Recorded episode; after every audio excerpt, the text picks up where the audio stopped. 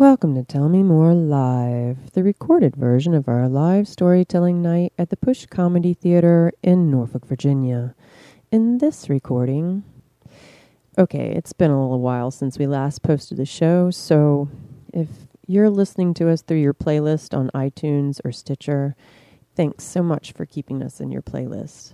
If you're listening to us again after not hearing us for a long time, thanks for coming back.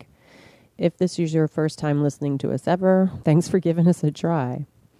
This show, the live portion of the show, was recorded in June. The theme of the night was liberations. And first up was local comedian Sheila Janes. She tells a story about finding herself on a long walk in the woods.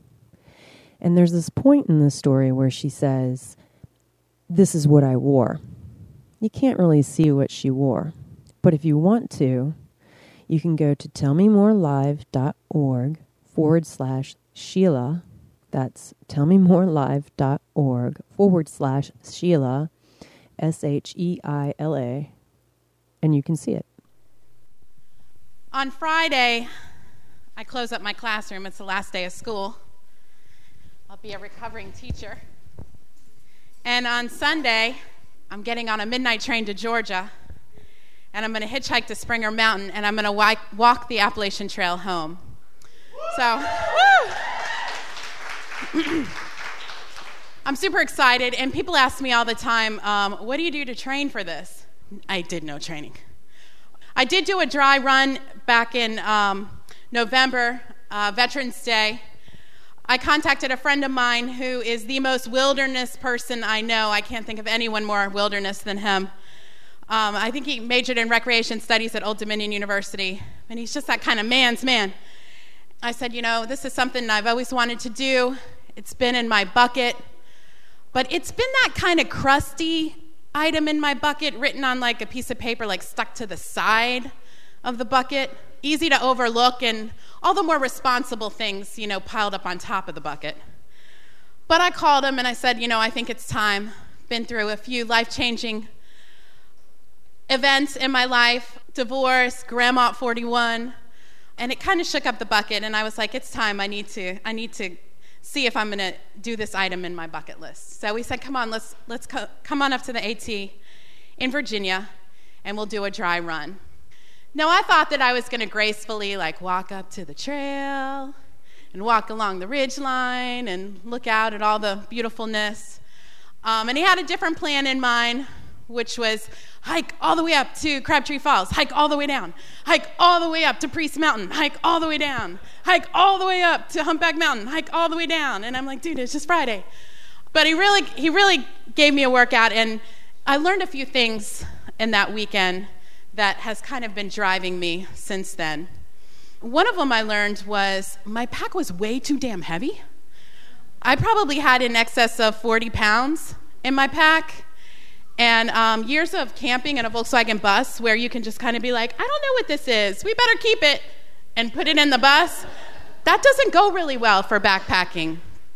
So there's this saying on the Appalachian Trail, and it is, you can go further with less. I've been really marinating on that a lot, and I think it applies to all aspects of my life as well. As I purge my apartment, as I start looking around at all the things that I committed to, I just think in life, I can go further with less. And that's, you know, that's a good that's a good thing for me to learn, to marinate on. I've really tried hard to keep my pack much lighter. I'm aiming for 25 pounds at this point in time, which meant being teacher poor, I had to get a second job because that stuff's not cheap. Another thing that I learned on my dry run was that he has about one stride to every three of my strides. I really spent a long time just trying to keep up, trying to keep up, trying to keep up. And at one point in time, we were about halfway up to the summit. I said, you know, just go ahead, just go ahead.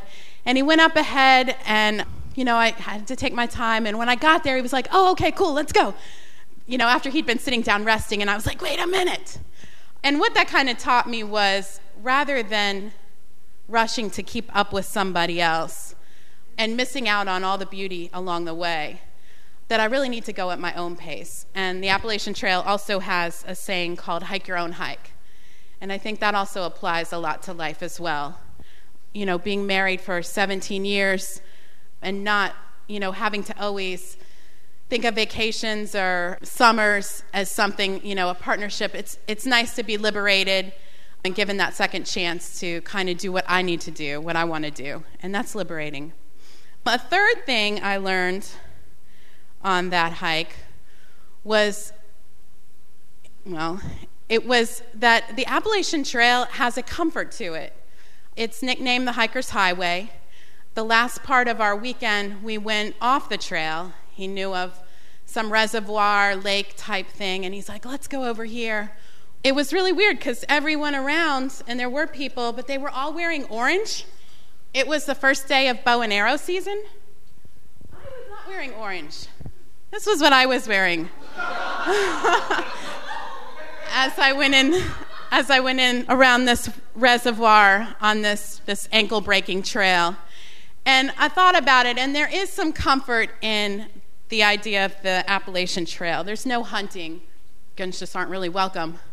Living in the city, guns are a real threat. Like, we're not really worried about bears or Lyme disease, we're worried about guns. And several years ago, watched two friends of mine get shot right in front of me by some thugs, and that's a real threat to me. I've never met a bear I didn't like, so at least not yet. So, um, yeah, I think that the Appalachian Trail um, has a bit of comfort to it, and there is this saying as well on the Appalachian Trail that the trail will provide.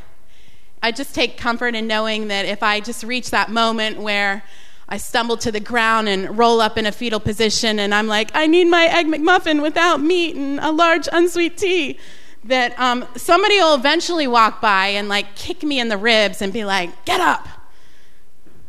The road's three miles that way. Go. I thought about that. But that's, that's my, um, that's what I did to prepare my weekend of preparing and a lot of thoughts and a lot of lessons learned there. Since then, I, I guess step two, after taking a trial run, I did go and buy the plane ticket. I made the commitment, which sometimes I don't always do in life make that commitment. So I made the commitment and bought the plane ticket, and I told everyone I know, and I, I bored everyone with weights and ounces of this sleeping bag versus this sleeping bag, or a tent versus a hammock, or all those kind of things. And my friends were so kind to sit and listen to endless talking of that. And I guess the third thing I did was I did a lot of reading and research. I read a lot of stories of the people that are there now blogging about it. There was a bear attack last month A bear actually bit somebody through their tent, like a dog, right on their leg. The guy's sunscreen was coconut scented. He did really good and like had his bear bag and his food up in the air and his toothpaste up in the air, but he forgot about that sunscreen. Yeah, so when people ask me about training, no, I haven't been running 5,000 miles. I guess more it's like a mental training in, in my mind.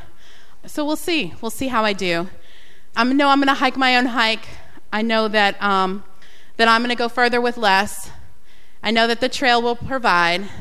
I know that the journey of a thousand steps starts with just one, one step. So um, I'm ready to do it. I'm ready to take the plunge, and I'm scared shitless, but I'm going to take the first step.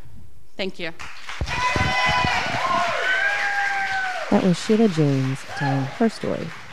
If you'd like to come out and tell a story like this one, or just enjoy the show, visit tellmemorelive.org. That's tellmemorelive.org, where you'll find a list of upcoming shows, submission information, and of course, more storyteller podcasts. Until next time, thanks for listening to Tell Me More Live.